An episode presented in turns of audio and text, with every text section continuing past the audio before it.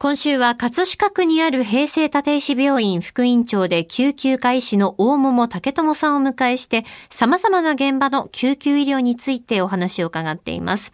昨日は災害拠点病院について教えていただいたんですが、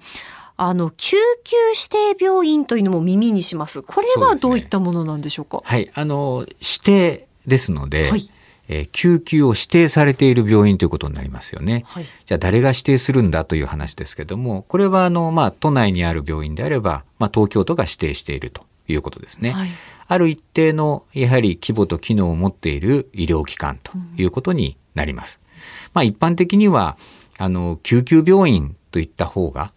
馴染みやすいというかですね。何かこう救急で、えー、お腹が痛いとか、うんね、胸が苦しいとか、はい、頭が痛いとかって言った時に、えー、かかる病院、うんうん、まあ、皆さんそんなようなイメージなのかなというふうに思います。すね、ぼんやりそういうイメージありますよね。うん、それこそ救急車を頼んで運ばれていく先っていうのは救急指定病院なんですか？まあそうですね。うん、まあそのようにお考えいただいてもよろしいかと思います。ただ、救急車のあの搬送の場合はですね、はい、たとええー、救急告示でなくても、まあ、うちは救急を取りますよということを言っていなくてもですね、はい、かかりつけのあの患者様の場合には、あのそちらの方にお連れすることもございますので、はい、あの必ずしもあの全てを救急病院に搬送するということではございません。はい、やはりあのかかりつけの先生が一番その方のですねご病状をお分かりになっておられると思いますし、もともと見ておられるご病気がまあ悪化したりね、うん、した場合にはその先生に見ていただくのがその方にとっても一番良いことですので、その場合にはあのかかりつけの先生のところにということがございます。うんあの救急指定病院は種類ってそれぞれあったりもするんですか？そうですね。例えばあの循環器に特化した病院だったり、はい、脳神経外科に特化した病院っていうのは、うん、あの分かりやすいかと思いますけれども、ええ、あとは救命センターという言葉をお聞きになったことあるかと思いますけれども、はい、ねえー、救急は1時2時3時というふうに分かれていまして、まあ、あの、救命センターは命の最後の砦という言い方をされますけれども、はい、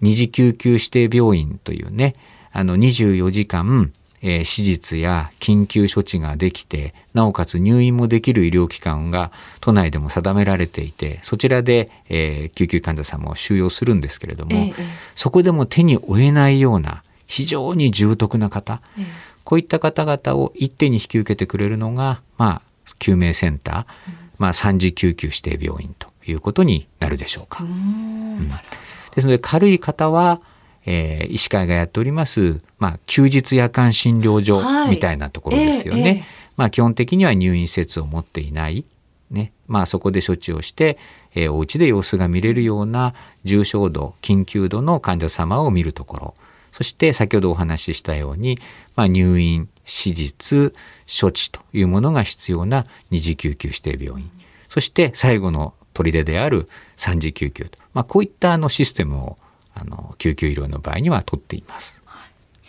あの先生が勤務している平成立石病院はどういった区分になりますか、はい、あの私たちの病院に関してはあの、まあ、いわゆる二次救急指定ということにあのなりますね。まあ、指定二次救急病院というのが正確なあの言い方かもしれませんけれども年間多い時だとだいたい8,000から9,000台ぐらい救急車を受けているということになるでしょうか。まあ、コロナの時にはですね、はい、えー、新型コロナウイルスの入院病床も持っていました持っていますので、えーはい、えー、新型コロナウイルスの、まあ、重点医療機関という、まあ、そういう区分もあるんですけれども、まあ、そういった機能も併せ持ちながらあの救急医療を展開しておりました。第7波、はい、ね、あのかなり患者さん多くなりましたよね。えー、一番多い時で1日救急車が60台以上あの当院に集中するということもございました。えー、今週は平成立石病院副院長の大桃武智さんをお迎えしています。先生、明日もよろしくお願いします。はい、よろしくお願いいたします。